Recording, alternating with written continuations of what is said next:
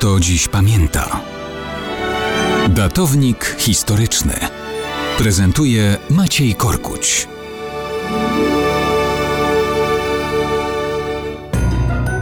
Mało kto dziś pamięta, że równe 670 lat temu, w 1349 roku, król Francji zrobił zakup za 200 tysięcy florenów, który spowodował, że w kraju tym co jakiś czas pojawiał się delfin.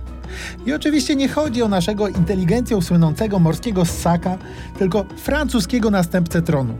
Tytuł delfina i po polsku, i w oryginale jest tożsamy z nazwą sympatycznego zwierzęcia.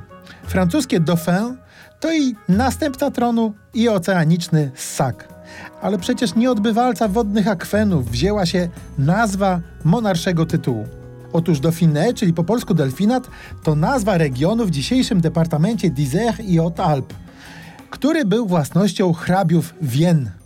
Ta nazwa, delfinat, wzięła się od imienia często w średniowieczu noszonego przez tamtejszych hrabiów, co z czasem zmieniło się w tytuł.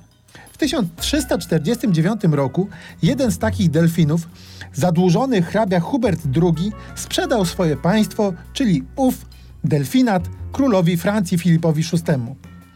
Został, został ten nabytek nadany Karolowi, wnukowi Filipa. I od tej pory posiadłość ta, formalnie wchodząca w skład Cesarstwa Rzymskiego, stanowiła osobistą własność dynastii rządzącej Francją.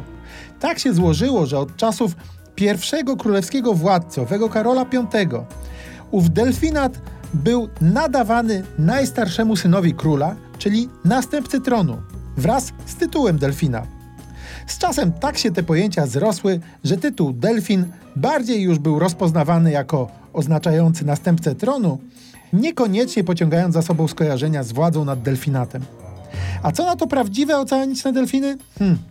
Kiedy już nawiążemy z nimi bezpośrednią łączność, z pewnością zapytamy.